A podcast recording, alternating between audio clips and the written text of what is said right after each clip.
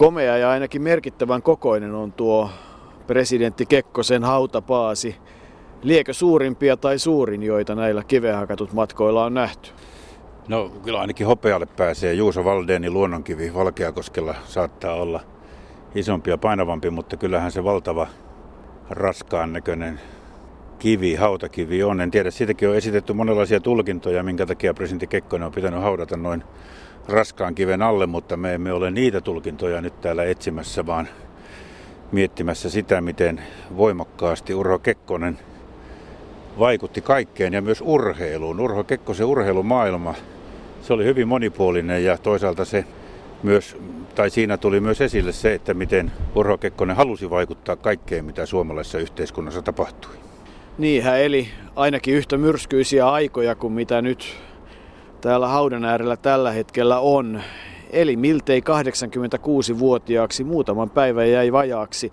kolmas syyskuuta tuhatyhdeksänsataa Pielevedellä Urho Kaleva Kekkonen syntyi ja Helsingissä elokuun viimeisenä päivänä kahdeksankymmentäkuusi kuoli, mutta se kai pitää heti alkuun tehdä selväksi, että emme todella yritä tehdä Urho Kekkosesta koko henkilökuvaa, vaan keskitymme nimenomaan siihen, millainen hän oli urheilijana, urheiluvaikuttajana ja kaikkea mitä siihen liittyy ja ennen kaikkea niiden henkilöiden kautta, jotka ovat tulleet tässä sarjassa jo aiemmin esiin. Jo ensimmäisenä kerran hän oli moinen vaikuttaja tuhatyhdeksänsataakolmetoista, kun oli kolmetoistavuotiaana, helppo muuten laskea näitä vuosia, Kajaanin Kipinä johtokunnan jäsen. Niin, hän oli muuttanut, perhe oli muuttanut vuonna tuhatyhdeksänsataayksitoista Kajaaniin ja Ja, ja siellä alkoi sitten tämä Urho Kekkosen urheiluharrastus oikein voimakkaasti, mutta jos lähdetään vielä siitä, että ikään kuin saataisiin ajankuvaa, niin kun Kekkonen oli syntynyt tuhatyhdeksänsataa, eli samana vuonnahan perustettiin muun muassa Suomen voimistelu- ja urheiluliitto siihen aikaan, myöhemmin Suomen valtakunnan urheiluliitto, mutta joitakin henkilöitä olen etsinyt, jotka on samana vuonna syntyneet ja sieltä löytyy muun muassa elokuvaohjaaja Luis Buñuel, sitten urheilusta tuttu Harri Eljanko, joka teki ensimmäisen radiolähetyksen vuonna tuhatyhdeksänsataakolmekymmentäkuusi Garmisch-Partenkirchenin olympiakisoista. Ella Eronen oli syntynyt tuhatyhdeksänsataa, samoin kuin nykyisen Britannian kuningattaren äiti Elisabeth, kuningattaräiti Martti Jukola, tunnettu urheiluselostaja, samoin Toivo Jäntti ja Yrjö Lindegren, molemmat stadionin piirtejät olivat tuhatyhdeksänsataa syntyneitä, Akseli Kaskela. Urho Kekkosen mumma vaimo, Sylvi Kekkonen, oli syntynyt tuhatyhdeksänsataa, myöskin sitten Adlai Stevenson, joka pyrki samaan aikaan Yhdysvaltojen presidentiksi kuin Kekkonen, mutta epäonnistui toistamiseen. Kekkonen sen sijaan onnistui. Eero Vuori oli tunnettu suurlähettiläs, joka Kekkosen kanssa oli paljon yhteydessä. Ja löytyi sieltä yksi urheilijakin, Charlie Paddock, joka voitti sadan metrin kultamitalin vuonna tuhatyhdeksänsataakaksikymmentä Antwerpenissä. Kovin montaa urheilijaa ei sinä vuonna syntynyt, mutta Urho Kekkonen, hän oli yksi heistä. Niin, sata metriä hän oli myös Kekkosen matka. Hän parhaimmillaan pinkoin sen yksitoista sekuntiin ja se oli sen verran mittava lista, että eihän siitä oikeastaan puuttunut kuin James Bond. Niin, James Bondkin oli syntynyt tuhatyhdeksänsataa, mutta nimenomaan yhdysvaltalainen ornitologi James Bond, joka kuitenkin liittyy tähän kuuluisaan agenttiin siinä, että Ian Fleming kirjailija keksi juuri tästä James Bondin kirjoittamasta lintukirjasta nimen myös agentille, joten kyllähän oli, mutta kun Kekkosen urheiluuraan mennään, niin tuo äsken mainittu Charlie Paddock, niin hänellä oli, hän tuli kuuluisaksi tavastaan loikata maaliviivalle ja loikkaaminenhan kuuluu Urho Kekkosen urheiluuraan erittäin voimakkaasti, kuten myös myöhempään elämään. Niin, kyllä moneen kertaan on Seurasaarta tullut elämässä kierrettyä ja Kekkosen portaita yritettyä loikata, mutta en ole päätynyt siihen suoritukseen, että olisin pystynyt loikkaamaan yhtä korkealle kuin Kekkonen. Hän oli kova vauhditon hyppääjä, vauhditon kolmiloikkaaja, parhaimmillaan kai yhdeksän pilkku seitsemänkymmentäkaksi, kova kolmiloikkaaja, mutta ei kuitenkaan perheen paras kolmiloikkaaja. Nimittäin poika Matti tuhatyhdeksänsataaviisikymmentäkolme pitää hallussaan perheen ennätystä hypättyä neljätoista neljäkymmentäviisi. Anekdoottina sekin kerrottakoon. Niin, Kekkosen oma ennätys oli sekin yli neljätoista metriä, mutta kolmiloikassahan hän ei menestynyt. Tuo Seurasaaren loikkaaminen, jos loikataan nyt myöhemmille iälle, niin sehän oli myös kyllä tapa pitää yllä ikääntyvän presidentin julkisuuskuvaa. Eli hän oli erittäin nuorekas ja, ja käytti tätä hyväkseen, mutta kun mennään sinne Kajaaniin, niin ensimmäiset loikat hän teki oikeastaan aika uhkarohkeasti. Heikki Savolaisen suurvoimistelijan hautaa hyvin lähellä sitä paikkaa, mistä kajanilaisilla koulupojilla oli tapana hypätä Kajaaninjokeen. Ja sitä on jälkeenpäin, siitä on sellaisia tietoja, että se oli aika vaarallista puuhaa. Jos siinä olisi Kekkonen nimiselle kaverille käynyt huonosti, niin Suomen historiaa kirjoitettaisiin varmasti ihan eri tavalla. Mutta sellaisia harrastuksia hänellä oli alusta lähtien. Kekkonen halusi kokeilla, hän oli rohkea ja uskalsi. Kajaanin Kipinän johtokunnassa hän oli, mutta hän oli sitten jo yhdeksäntoistavuotiaana Kajaanin Kipinän puheenjohtaja ja myöskin Kainuun piirin johtokunnassa hän oli seitsemäntoistavuotiaana, joten alusta lähtien Kekkonen halusi olla mukana ja vaikuttaa. Niin, kouluajoista hän kerrottiin, että hän ei suinkaan ollut helppo, oli karserirangastusta ja hän asetti opettajien taidot kyseenalaiseksi, kirjoitti ylioppilaaksi kuitenkin Kajaanin yhteiskoulusta tuhatyhdeksänsataayhdeksäntoista. Savolainen, joka kasvoi Kainuussa, mutta oli kuitenkin kaupunkilainen ja tuli valittua eduskuntaan sitten alkuvaiheessa Viipurin vaalipiiristä. Oli mukana suojeluskunnassa voimakkaasti, osallistui sisällissotaan. Kerrotaan, että taisteli valkoisten puolella ja oli Haminassa jopa kahdeksantoistavuotiaana telotuspartion johtaja. Eli nuoresta alkaen, tosi nuoresta alkaen, kovin monessa mukana.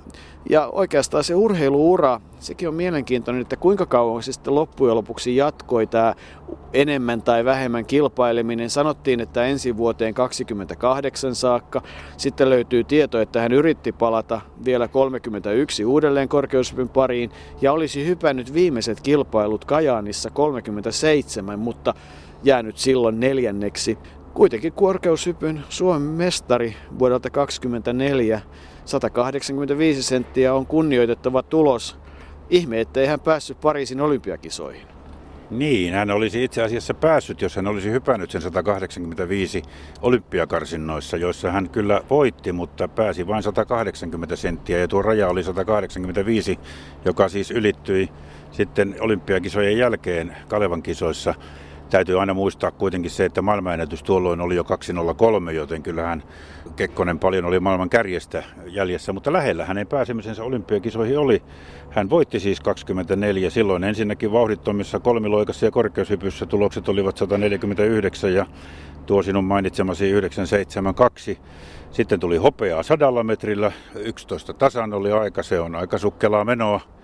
Ja tuo korkeushypyn Suomen mestaruus korkeudessa pronssia vielä vuotta aikaisemmin, kaksikymmentäkolme, sitten vielä kaksikymmentäseitsemän ja kaksikymmentäkahdeksan, jolloin hän kuitenkin lähti jo voimakkaasti mukaan tähän urheilujärjestötoimintaan.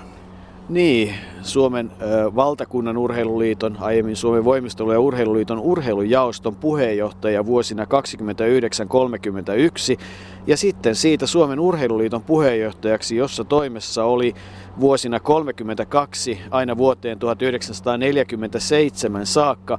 Ja hän oli olympiakomitean puheenjohtaja vuosina kolmekymmentäkahdeksan ja neljäkymmentäkuusi ja siihenkin liittyy aika mielenkiintoinen jakso, nimittäin heinäkuussa tuhatyhdeksänsataakolmekymmentäkahdeksan hän Helsingille myönnettiin hyvin nopean ä, toiminnan myötä ne kisat, joiden alun perin piti olla Tokiossa vuonna neljäkymmentä, joita sitten tietysti tunnetuista syistä ei pidetty koskaan vuonna neljäkymmentä Helsingissäkään, mutta vielä heinäkuun alussa Kekkonen oli puheissaan todennut, että ei Helsinki pysty tällä aikataululla kisoja järjestämään ja toisaalta oli sitä mieltä, että ei kisoja alun perinkään saanut viedä Tokioon, koska Tokiossa osallistujia olisi liian vähän, että tämä on tietysti vaihe, kun ollaan jo vuodessa neljäkymmentä, mutta siihenkin mennessä oli ehtinyt tapahtua vaikka mitä. Niin, kolmekymmentäyksi perustettiin erikoisliitto, Suomen Urheiluliitto ja monta muutakin erikoisliittoa. Kekkonen ja hänen kannattajansa saivat ajettua läpi sen, että S V U L muutettiin ikään kuin erikoisliittojen yhteisöksi. Kekkonen oli tietysti Suomen Urheiluliiton ensimmäinen puheenjohtaja kolmekymmentäyksi aika, sanoisinko terhakkaasti, hän tarttui sitten toimeen, sillä silloin jo syksy maaottelussa kolmekymmentäyksi hän katkaisi urheilusuhteet Ruotsiin. Ruotsalaiset olivat jo silloin aloittaneet tämän Paavo Nurmen jahtaamisen ammattilaisuudesta ja, ja on sanottu, että Kekkonen sen takia katkaisi ne urheilusuhteet. Hän kuitenkin illallisella maaottelun jälkeen totesi puheessaan, että maaottelut ovat osoittautuneet niin kuluttaviksi, raskaiksi ja verisiksi, että ne tuntuvat toisinaan liian tosilta ollakseen urheilua. Ja, ja koettiin, että tämä Nurmi, alkamassa ollut Nurmi-episodi olisi vaikuttanut siihen, mutta toisaalta On myös puhuttu siitä, että Kekkonen oli jo siinä vaiheessa niin paljon poliitikko. Hänessä alkoi virrata tuo poliitikonveri, että hän halusi niin kuin todeta ruotsalaisille, jotka hänen mielestään halusivat vaikuttaa Nurmen ja monen muunkin asian kautta entisen alusmaansa asioihin, niin Kekkonen oli sitä mieltä, että hän vähän näpäyttää moisia pyrkimyksiä. Ja toisaalta taustalla saattoi olla Martti Jukolan ajatus siitä, että urheilu on kuitenkin, ainakin siihen aikaan, oli ainoa toiminnan ala, jolla nuori valtio saattoi osoittaa, osoittaa todellista itsenäisyyttä. Nämä kaikki olivat siellä taustalla, kun maaottelusuhteet katkaistiin useaksi vuodeksi ja sitten siirryttiin vuotta myöhemmin tuonne Los Angelesiin, jossa tämä Nurmi-episodi sitten todellisena toteutuu, ja Kekkosella oli siinäkin kyllä nyrkkinsä pelissä. Oli nyrkki ja oli paljon muutakin. Se on tietysti ollut Kekkosen elämässä muutenkin mielenkiintoinen jakso, kun ajatellaan, että siitä etsivän keskuspoliisin lakimiehestä, joka siis suoritti ylemmän oikeustutkinnon kaksikymmentäkuusi, tuli lakitieteen kandidaatiksi kaksikymmentäkahdeksan ja varatuomariksi, oli avioitunut papin tytär Sylvi Uinon kanssa, eli Sylvi Kekkonen, joka sitten menehtyi vuonna seitsemänkymmentäneljä. Hän oli käynyt Saksassa hakemassa niin sanotusti vaikutteita kolmekymmentäluvun alussa kolmekymmentäkaksi ja kolmekymmentäkolme ja liittyi siis maalaisliittoon kolmekymmentäkolme. Eli se on kaikki sitä vaihetta silloin kaksikymmentäluvun puolivälistä sinne Los Angelesin kisoihin, joka on ollut hyvin, hyvin, hyvin merkittävää hänen, hänen elämässään. Sieltä kolmekymmentäkaksi kisoista tietysti piirtyy mieleen parikin asiaa. Toinen se, että siellä hän pelasi biljardia miehille varatussa kylässä, josta on hyvä valokuva silloisissa olympiakirjoissa. Ihan ilkosillaan, niin kuin siellä kuumuudessa oltiin. Ville Pörhölä hän oli joukkueessa mukana ja, ja Kekkonen oli joukkueen johtajana, ainakin yleisurheilujoukkueen johtajana siellä. Ja se episodi Paavo Nurmesta on kyllä mielenkiintoinen. Olisiko Nurmi saanut oikeuden kilpailla, jos Kekkonen olisi toiminut toisin? Toinen kysymys on sitten, olisiko Nurmi koskaan pystynyt kilpailemaan?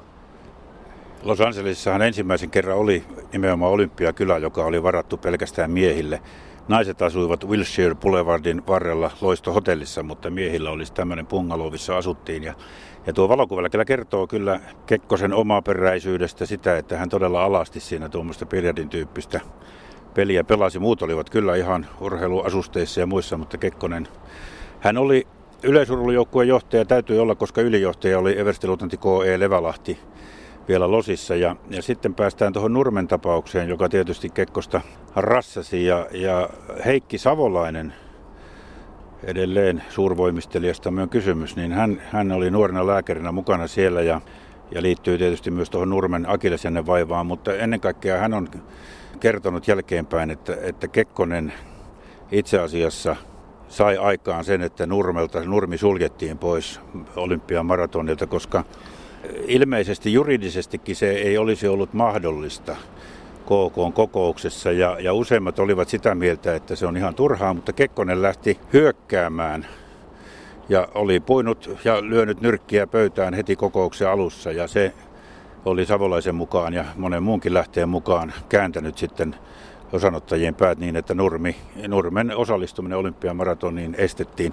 Häntä ei kansainvälinen olympiakomitea suinkaan julistanut ammattilaiseksi, kuten joissakin lähteissä sanotaan, vaan sen olisi täytynyt tulla sitten kansainväliseltä yleisurheiluliitolta, joka ei sitä koskaan tehnyt, joten itse asiassa Nurmi ei koskaan ollut julistettuna ammattilainen, mutta häneltä evättiin mahdollisuus osallistua maratonille. Mitä tulee sitten siihen vaivaan, niin kyllä Heikki Savolainen oli voimakkaasti sitä mieltä, että akillesjänne oli niin paha, ettei Nurmi olisi pystynyt kuin viisi kilometriä juoksemaan. Paavo Nurmi, Antwerpenin, Pariisin ja Amsterdamin olympiakisojen moninkertainen kultamitalimies, täyttää huomenna seitsemänkymmentä vuotta. Viime viikolla oli tasavallan presidentin luona Tamminiemessä koolla pieni seurue, jonka keskipisteenä oli Paavo Nurmi. Meitä muita oli maratonjuoksun Euroopan mestari Armas Toivonen ja Suomen Urheiluliiton aikaisempi liittovaltuuston puheenjohtaja Kalle Kaihari. Kahvinjuonnin lomassa äänitettiin Paavo Nurmen elämään liittyvää asiaa. Haastattelijana on Urho Kekkonen. Mutta jos mä mennäisin suoraan asiaan, niin minulla on aina ollut mielessä, että kun nämä ensimmäiset suurvuottasi sait aika vanhana, kaksikymmentäkolmevuotiaana, niin mikä siihen oli syy? Se johtuu pääasiassa siitä, että se valmennusmenetelmät, niin niistä ei ole ollut ainakaan minä tietoinen millään tapaa. Ja ainoastaan siihen aikaan, no Kolehmaisen pojat tiesi sen täällä Suomessa, Hannes ja Tatu, kun tämä Viljamin veli, niin tuota Amerikasta lähetti näille pojille tietoja. Minä en tiennyt silloin nuoruudessa näistä yhtikään mitään. Minä harjoittelin joskus silloin sun tällöin. Se oli tällaista kaikki. No nythän asia sillä tavalla, että suurillakin urheilijoilla on jonkinlaisia esikuvia. Oliko sinulla silloin nuorena joku juoksija tai?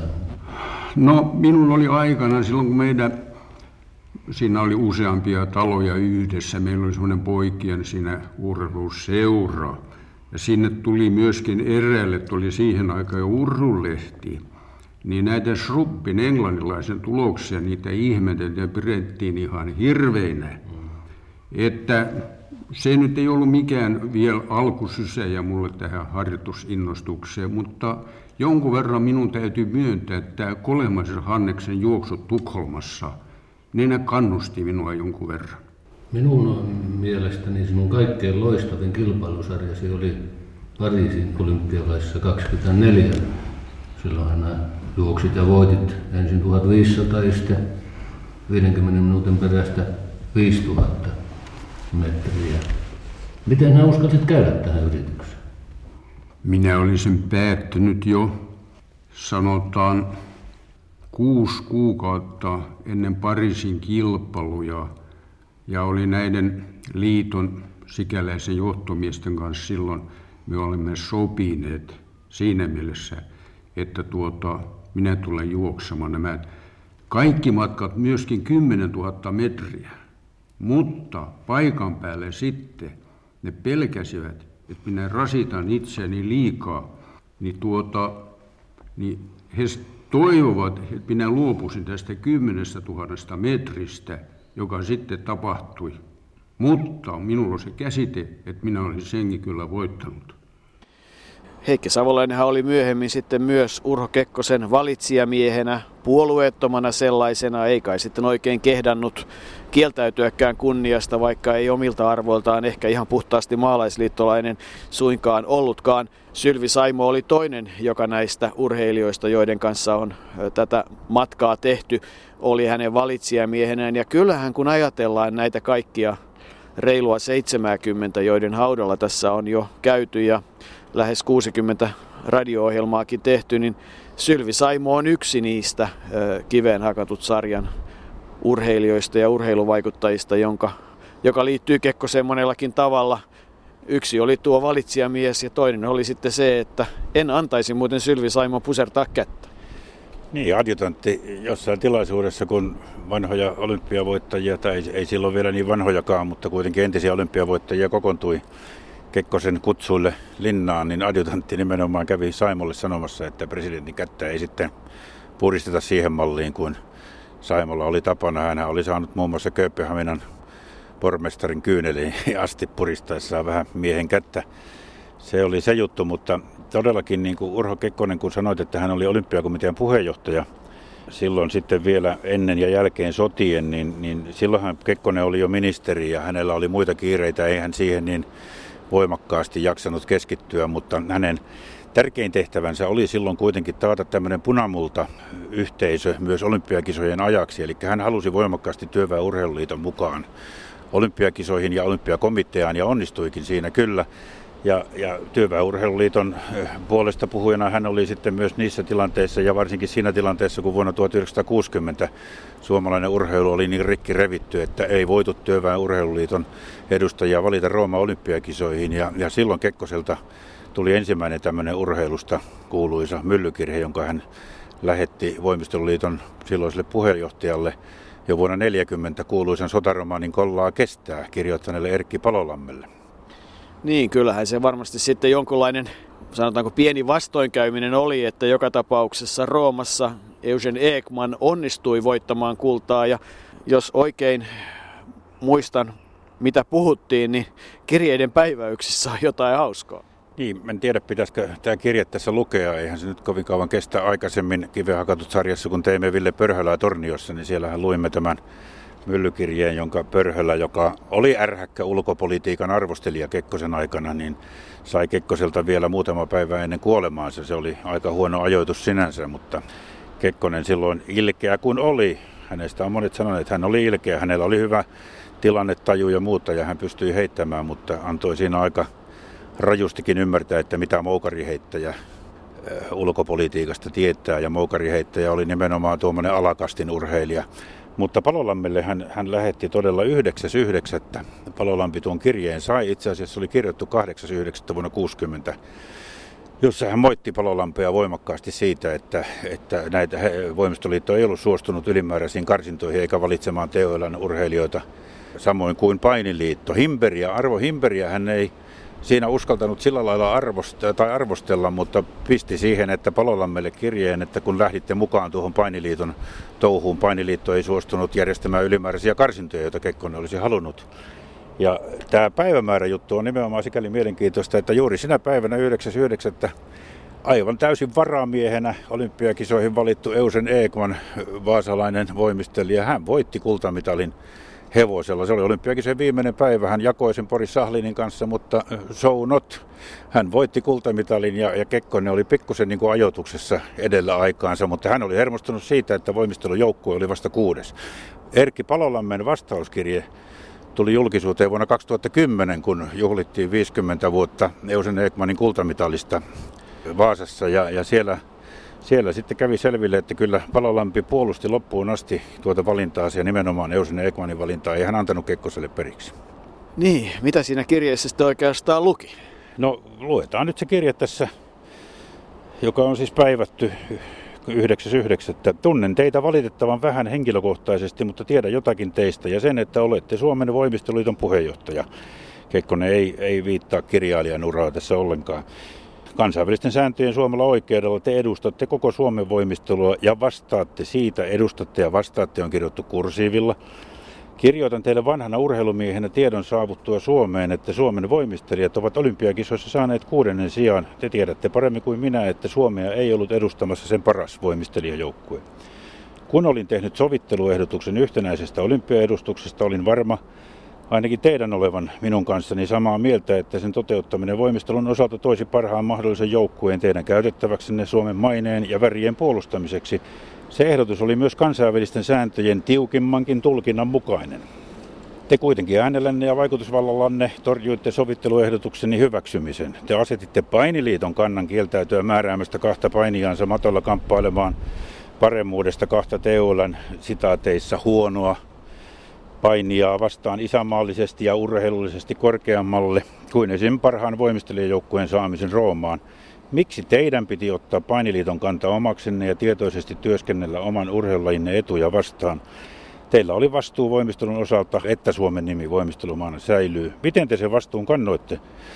Kun oli tiedossa, että voimistelussa piti turvautua reserveihin, arvelin jo tuolloin, että te kaadoitte sovitteluehdotukseni, että mitenkähän mies kykenee omalle tunnolleen vastaamaan teostaan ja mitä hän sitten tekee, jos, kuten oli pelättävää, voimistelumme menestys ei ole perinteidemme mukainen. Niin, mitä te teette? Kuulin, että moititte tuomareita epäonnistumisesta. Sellainen puolusteluhan on, oli odotettavissa. Tämä kirje on katkera, mutta katkera on ollut suomalaiselle urheilumiehelle seurata olympiakisoja. Sitä katkerampaa olisi, jos suomalaiset urheilujohtajat eivät tämän jälkeenkään taipuisi etsimään reilua yhde, urheiluhenkeä osoittain käytännössä mahdollista tietä parhaiden suomalaisten urheilijoiden saamiseksi edustamaan maata kansainvälisessä kilpailussa. Kekkoselle kysymyksessä oli arvovaltatappio. Niin, ja se, mikä, mikä mainitsit tuossa aiemmin, eli Arvo Himberi, joka oli kuitenkin merkittävä kosmopoliitti ja, ja urheilujohtaja monellakin eri tavalla, hänen tarinansa on kiehtova tarina, mutta että siihen liittyy se hyvät suhteet, kuinka ne voivat muuttua dollarin myötä huonoksi suhteiksi. Niin, tämänhän kertoi Tauno Jaskari meille, joka paljon matkusti Arvo Himberin kanssa, painija Tauno Jaskari, vapaapainija.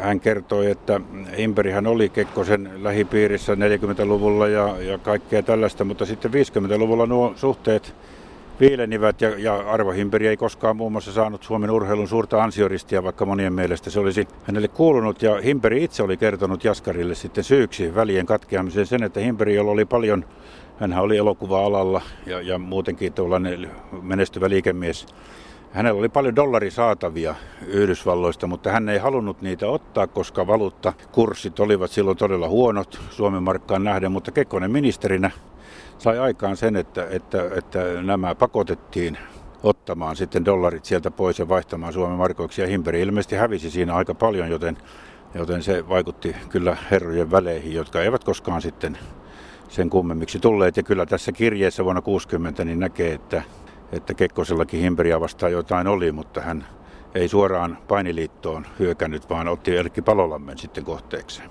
Sehän on tietysti sanottava, että oli sitten kyse urheilusta tai mistä tahansa ja mikä tahansa kirjoitus tai myllykirhe tai kolumni, joita eri nimimerkillä on sitten julkaistu vuosien saatossa, niin kyllähän hänellä terävä kynä oli. Sitähän ei voi millään kiistää. Hän siis sai tuhatyhdeksänsataaviisikymmentä tuon Suomen urheilun ansioristin ja sen sai myös Veikko Hakulinen, jolle Kekkonen kai sen seitsemänkymmentäkuusi antoi. Hakulinen on yksi niitä urheilijoita, joka selvästi, jonka uraa voidaan liittää tätä kautta Kekkoseen. Ville Pörhölästä puhuttiin aikaisemmin ja se kirjo oli kyllä aika rankka.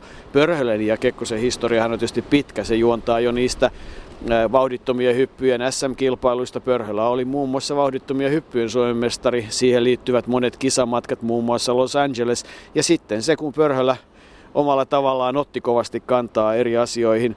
Voitto Helsteen oli, oli parlamentaarikko uransa jälkeen ja T U L:n urheilija Volmari Isoholloon. Kekkonen liittyy omalla tavallaan Tahko Pihkalaan. Ja sitten ennen kaikkea Kekkosella oli se piirre, että hän otti voimakkaasti kantaa valintoihin myös muulla tavalla.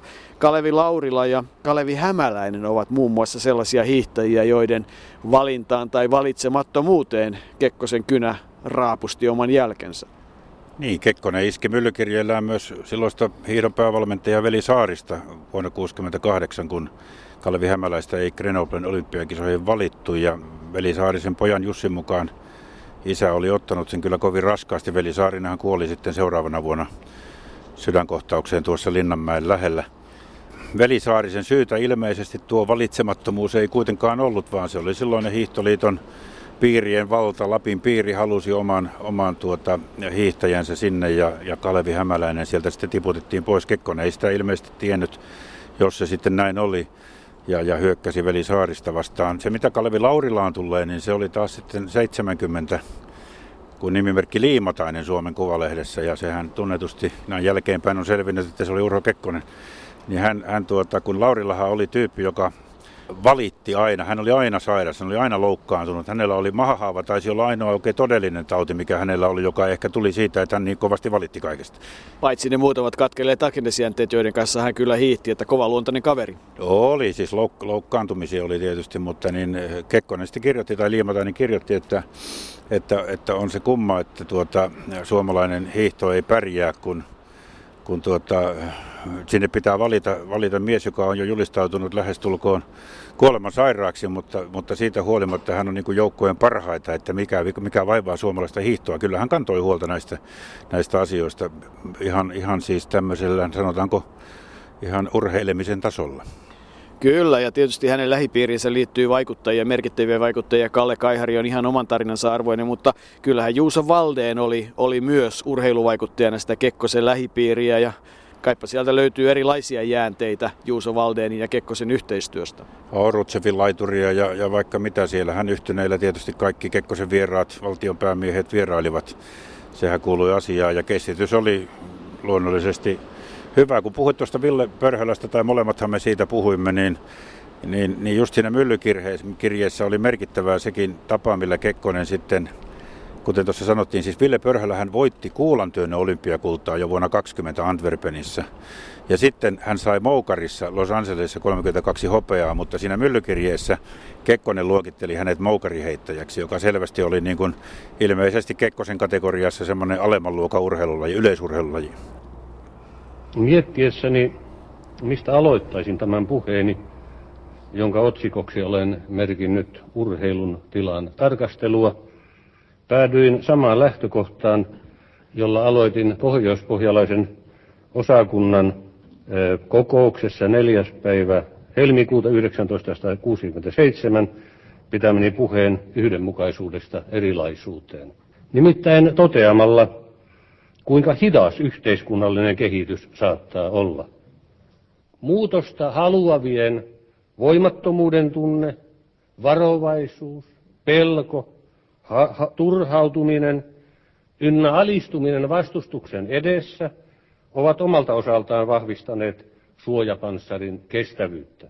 Kun tarkoitukseni on puhua urheilusta, voin edellisen jatkoksi sanoa, että urheilu alkaa meillä olla ainoa elämänala, johon nykyaikainen yhteiskunnallinen kehitys ja uudistus eivät ole päässeet syvemmin vaikuttamaan. Urheilu on meillä aina tähän päivään saakka säilyttänyt asemansa autonomisena, eristyneenä, vaikutuksia torjuvana, konservatiivisena instituutiona, rudimenttina, jäänteenä, johon sopivat Vänrikki Stoolin sanat, näin kertoi Stool sinusta urhokas, sä kunniamme kulta-aikain jäänne.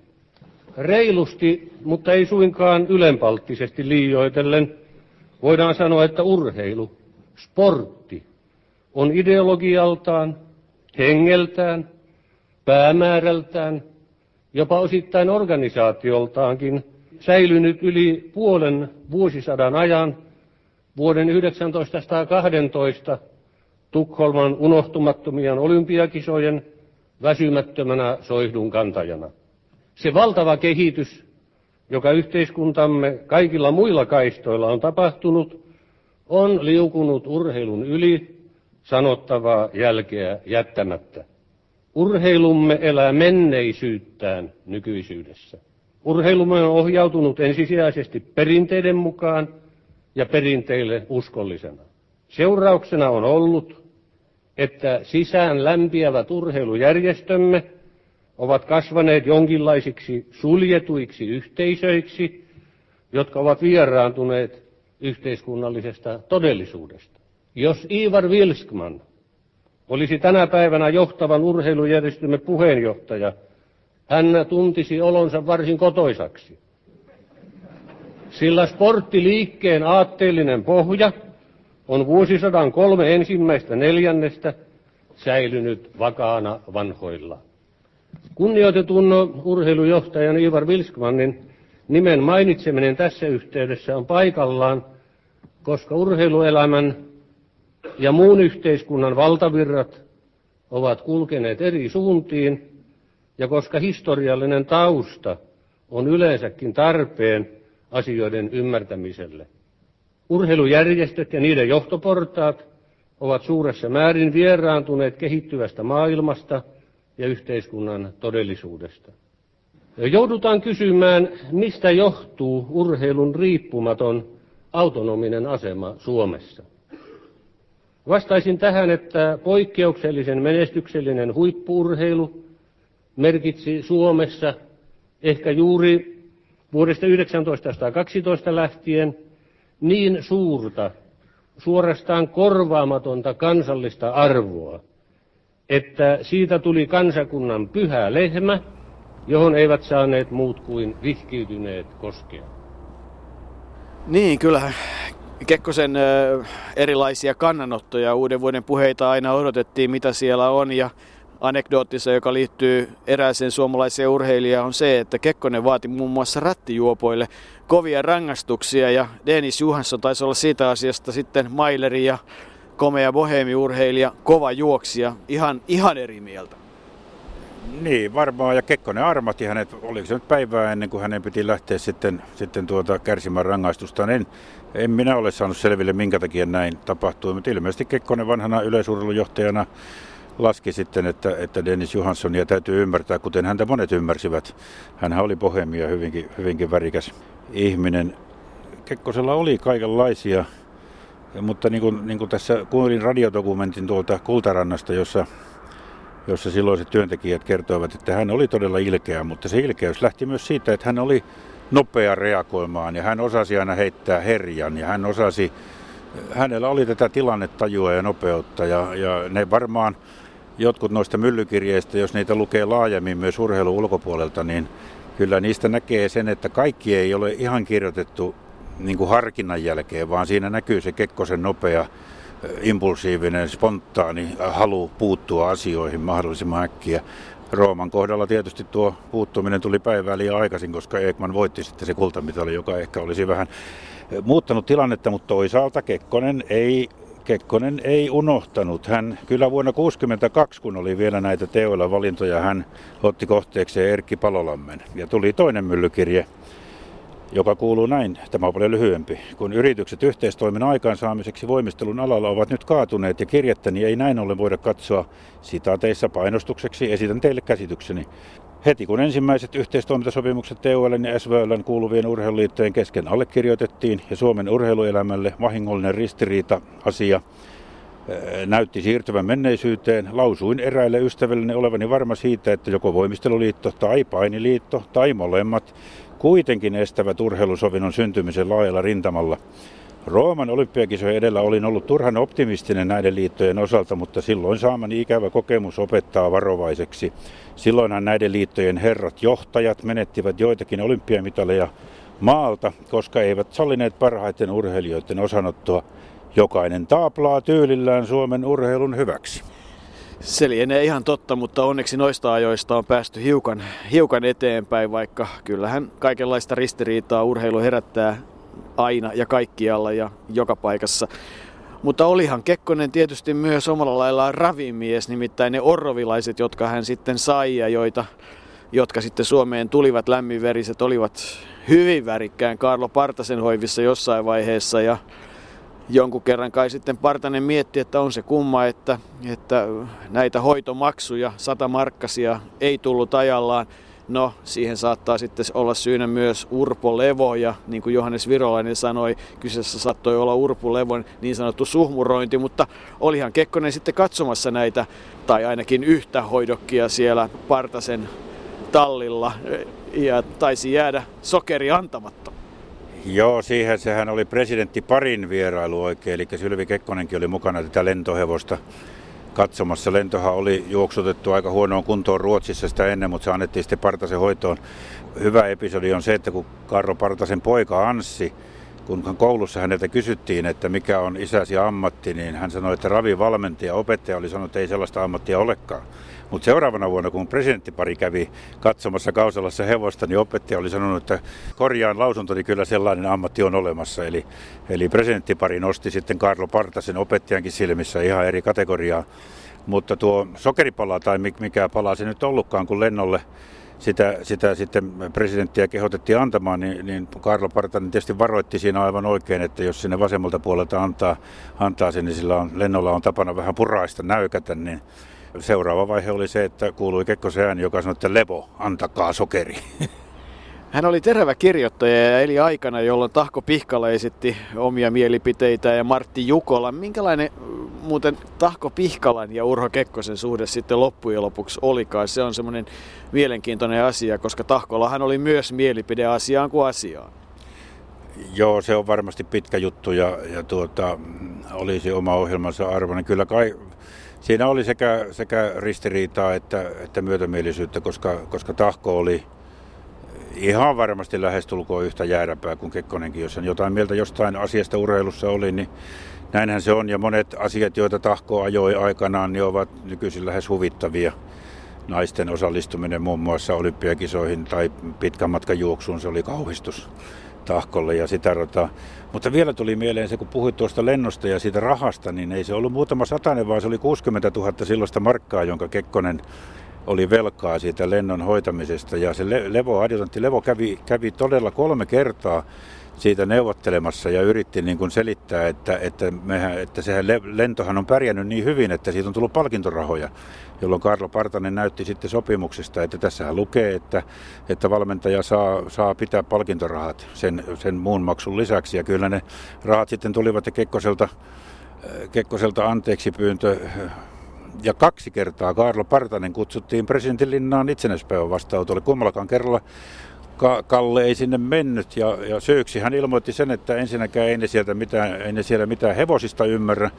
Ja toinen syy oli sitten se, että kun pitää panna valkoinen paita päälle, että hänelle saa pukea valkoisen paidan vasta arkkuun.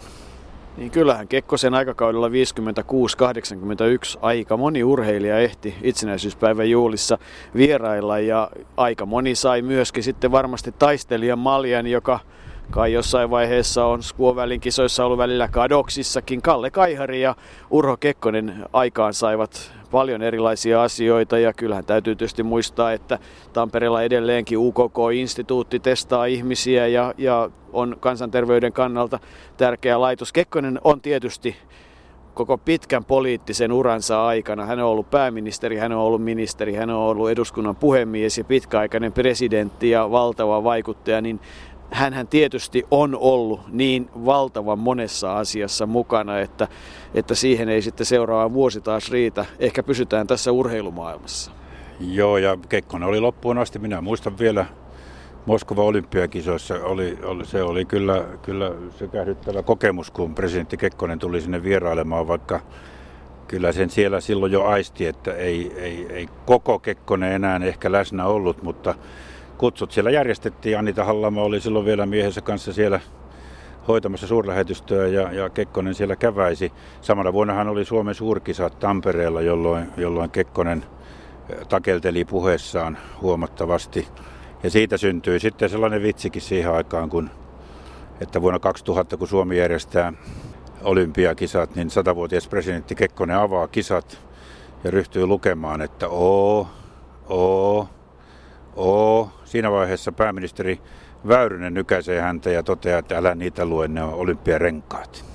Niin, Kekkonenhan itse asiassa piti itsestään kerrotuista vitseistä. Hänhän oli sillä lailla narsisti, että hän, hän piti niitä ja onhan niitä urheiluunkin liittyviä ja sitten puoli tositarinoita. Kajaanissa taisi olla sadan metrin kilpailu, jossa neljällä radalla juoksivat loppukilpailussa Kekkonen, Kokkonen, Kukkonen ja paras Kakkonen ja kyllähän se Retu Kukkonenkin oli, oli kuuluisa hahmo ja hänen poikansa Anssi sitten monelle T V-urheilua seuranneelle vielä kuuluisampi.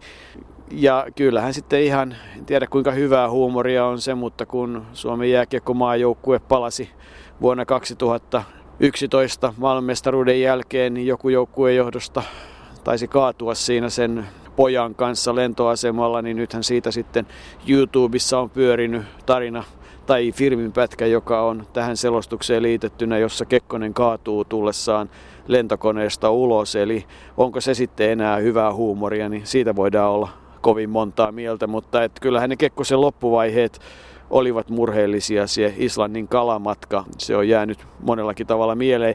Ja kova kalamies, kova hiihtäjä ja kova metsästäjä hän oli, mutta siihen kaikkeen liittyy tietysti myös se kova kilpailuvietti. Hän halusi aina olla paras, oli sitten kyse metsästyksestä, kalastuksesta tai hiihtämisestä. Ja, ja kyllähän ihan loppuun asti siellä Seurasaaressa kiersi. Kyllä, mutta, mutta tietysti se nokkeluus, joka oli hänen tavaramerkkinsä tavallaan läpi pitkän elämän ja erityisesti nuorena, niin se sitten pikkuhiljaa siitä, siitä jäi pois. Esimerkkinä voidaan mainita tuo vanha juttu, jos palataan vielä vuonna tuhatyhdeksänsataakolmekymmentäkaksi Los Angelesin olympiakisoihin ennen kuin tämä nurmikokous oli, niin siellähän, siellä miesten olympiakylässä oli pieni ruohikkopalo, niin Kekkonen heti totesi, että huono ennen Nurmi paloi.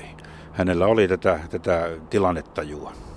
Kyllä hän kieltämättä oli todella taitava sekä sanankäyttäjä että kirjoittaja ja, ja vaikuttaja. Ainakin yhtä suuri urheiluvaikuttaja kuin vaikuttaja yhteiskunnassa. Ja, ja kyllähän siitä vallasta piti niin urheilussa kuin, kuin sitten elämässä yleensäkin. Urho Kaleva Kekkonen, kahdeksankymmentäkuusi vuotta melkein hän ehti hiihtää pitkin suomalaisia latuja ja puistoja ja onhan hänellä oma kansallispuistokin, U K K sellainen.